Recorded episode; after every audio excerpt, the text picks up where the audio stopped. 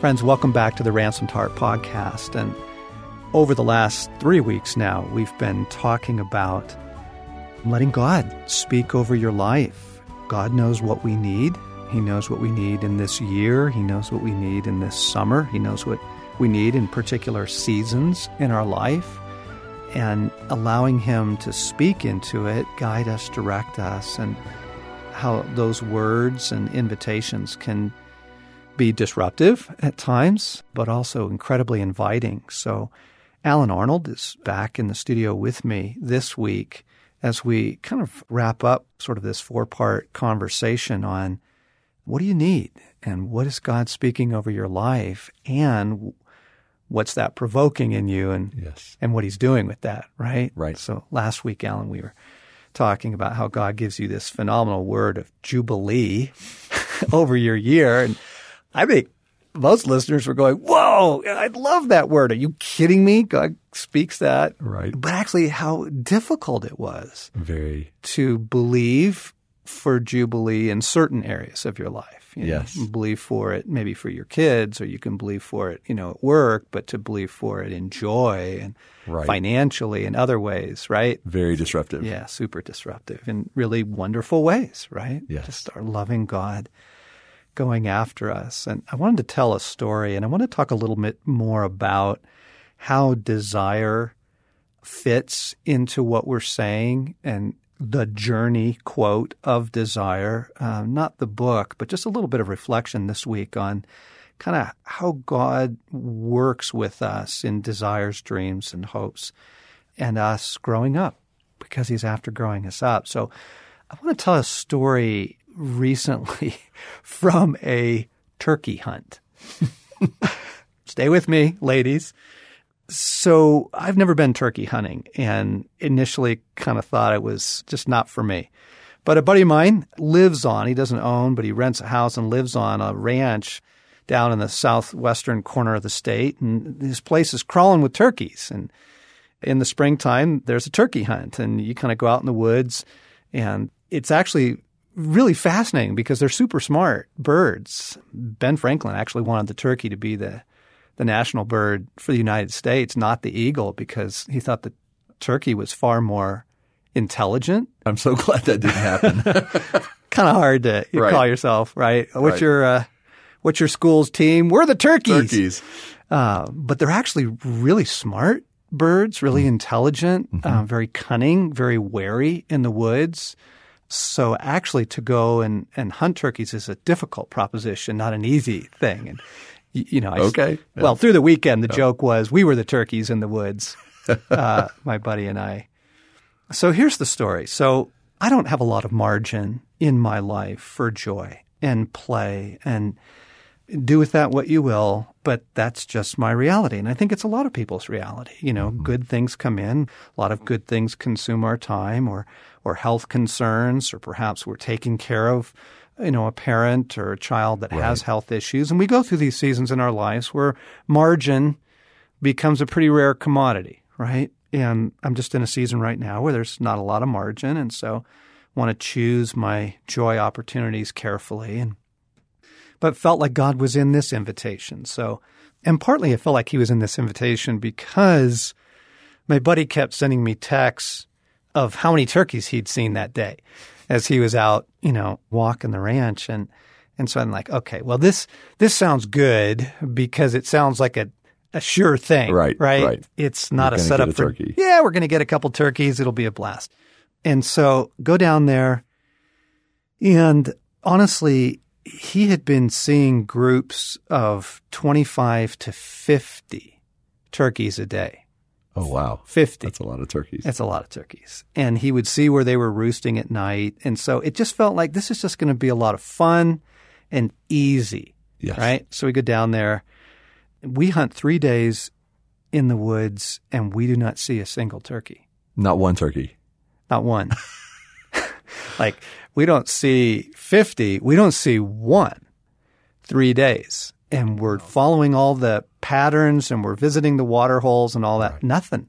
And we're calling turkeys in the woods and nothing. And as this began to unfold, like, wow, I had to really wrestle with well, Jesus, wait a second. What is this about? Like I, I thought this was your invitation. I, I thought you were in this. I still think you are in this.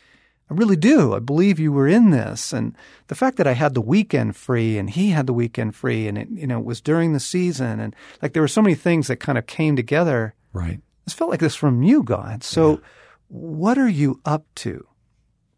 Okay. Pause, which allows me to speak a little bit into what I think, quote, the journey of desire is.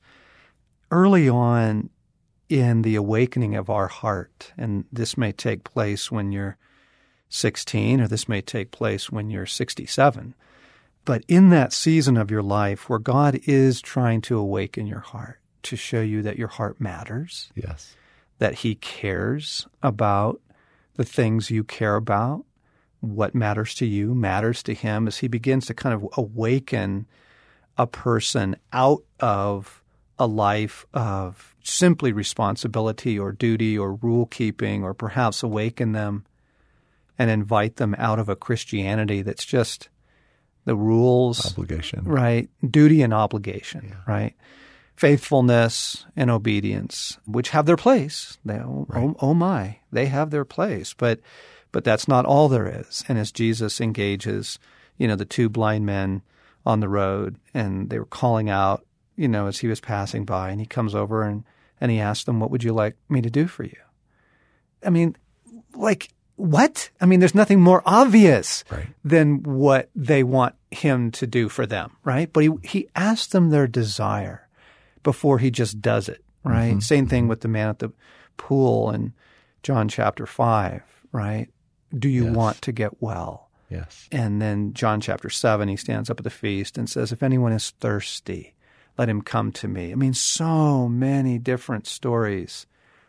God pursues our hearts by pursuing desire or the absence of desire, by hmm. pursuing hopes and dreams or the absence of hopes and Yes. dreams. And he'll often do it by speaking these words that we've been talking about, giving you a theme or a promise or an invitation. And I believe that's a very, very, very critical and beautiful season in our life. Like, you know, he has your buddy come up to you at the conference back in January and say, Hey, you want to come take a vacation Right.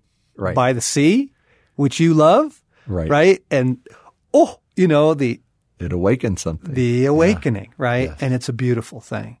That's a really, really beautiful season. And it's not one that we go through once, but, you know, repeatedly through the course of our life.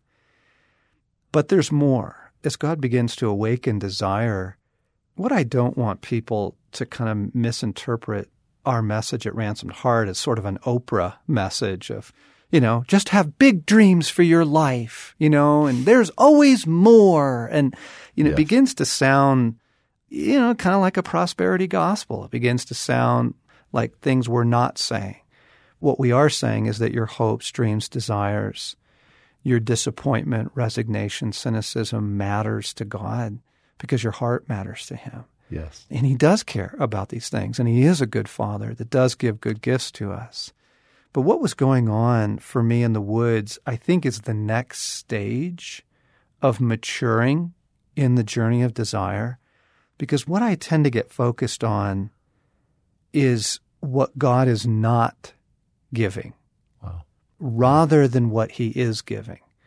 Because what was going on is we were, you know, on this turkey hunt and we're in a beautiful section of Colorado and it's it's open country and it's agricultural and there's wild lands and I mean simply to be there Yes. was an enormous gift. Mm. To get away from the computer screen, to get away from emails, meetings, phone calls, you know, the demands of life, simply to walk in the woods. Yes. It was an absolutely phenomenal gift. But I couldn't even see that gift because I began to get really focused on what he wasn't giving. There's no turkeys here. Like, come on. Right. You know? Right. And I was aware, I was watching how my heart was handling the awakening of desire, right? Hmm.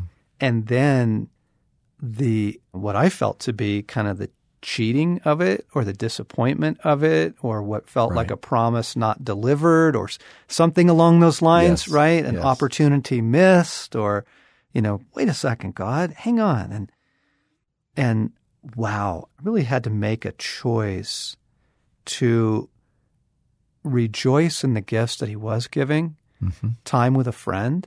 Right. How often do we get that? Not right? much. I mean, Right. casual Right. conversation, great meals around the, the ranch table at night. And like, wait a second, there's a lot being given here.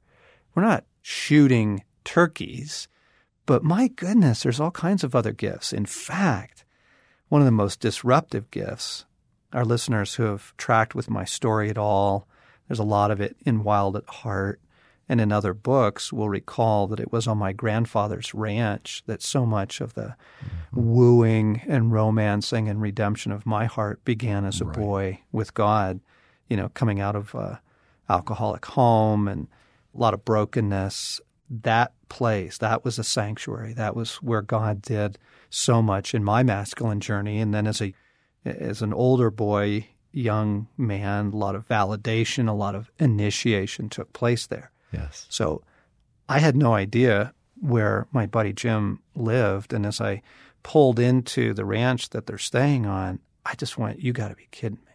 Like it literally came out of my mouth. I'm like, You got to be kidding me, God. Because it looked like my grandfather's ranch. Oh, it wow. smelled like my grandfather's ranch. Like the sights and the sounds and the aromas, like, whew, like suddenly. Wow. And like that was the gift. Yes. Like that was phenomenal gift to spend a weekend back in that. Yes. That's so good because to me captures this this whole shift between expectations and expectancy. Like God invites you there and the expectation is we're going to get turkey. It's a turkey hunt. Yep.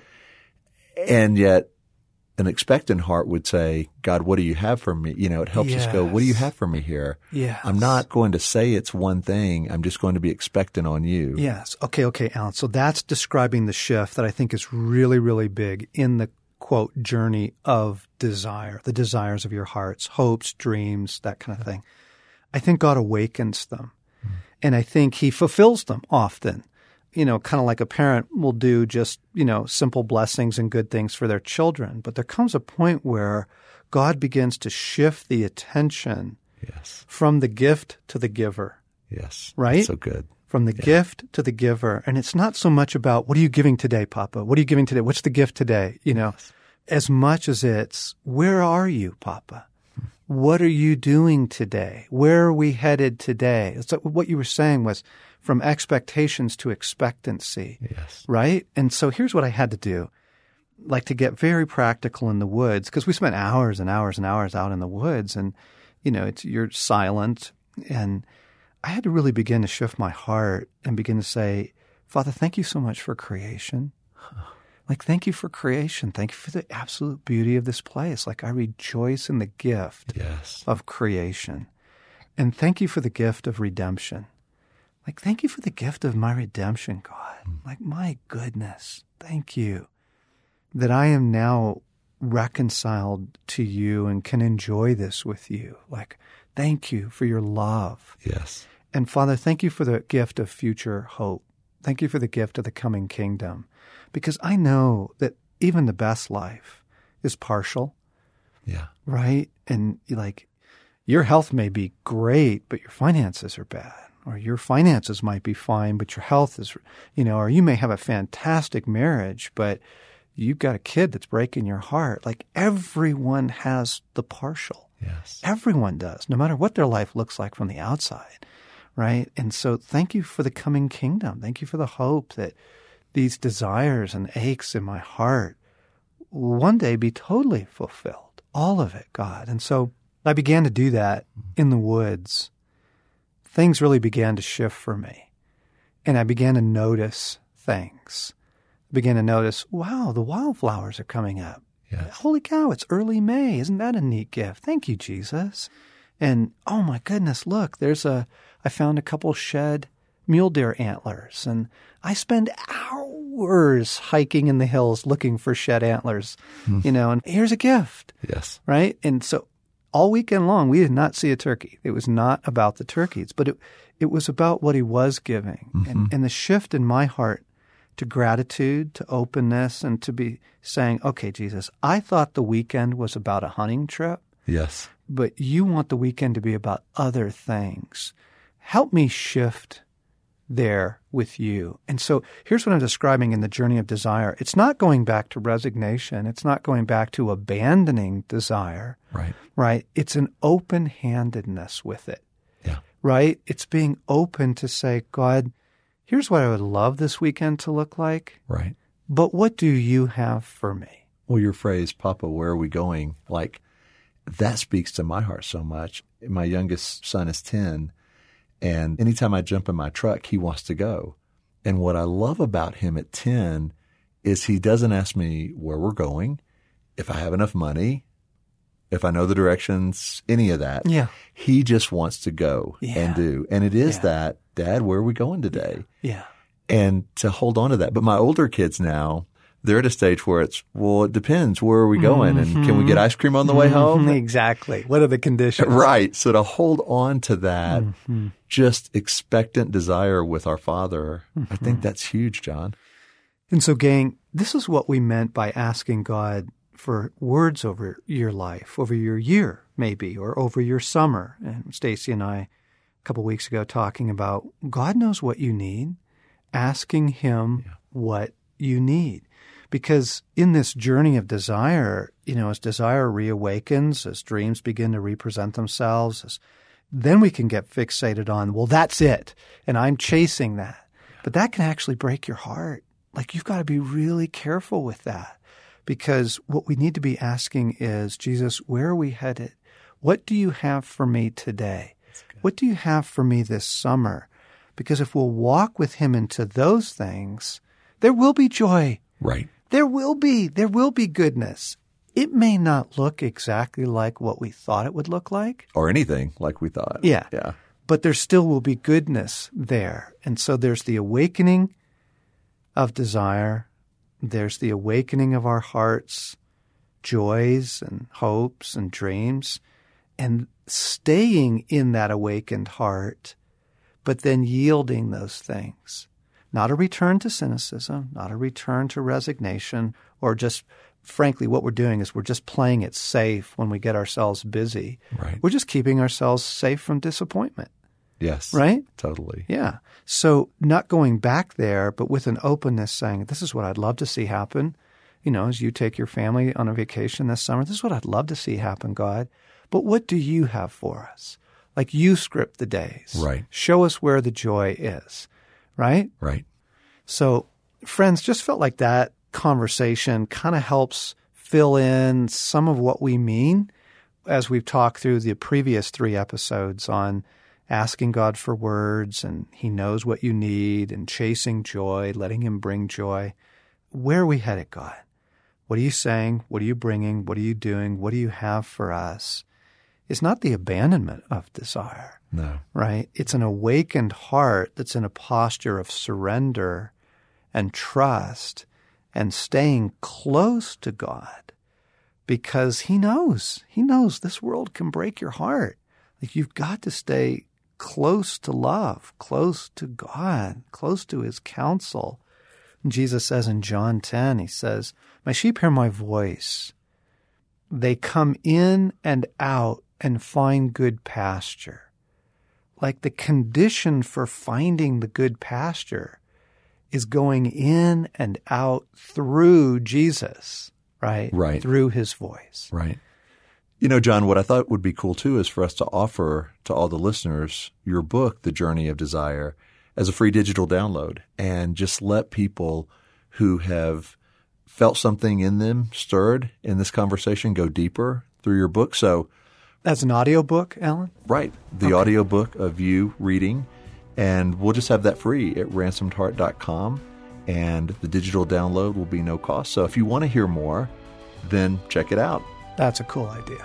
So, wanted to offer that to you all here as we're moving into the summer season and good things that God has for each of us. You've been listening to the Ransomed Heart podcast with John Eldredge and Allen Arnold. And for more, we always invite you to come to our website at ransomedheart.com or if you haven't yet downloaded the free Ransomed Heart app, super helpful resource. Our podcasts are on there. video's about to be on there in the mm-hmm. new upgraded app. Ransom Heart TV's about to be on there. Yes. And prayers and blogs and all kinds of great things. So get the Ransom Heart app.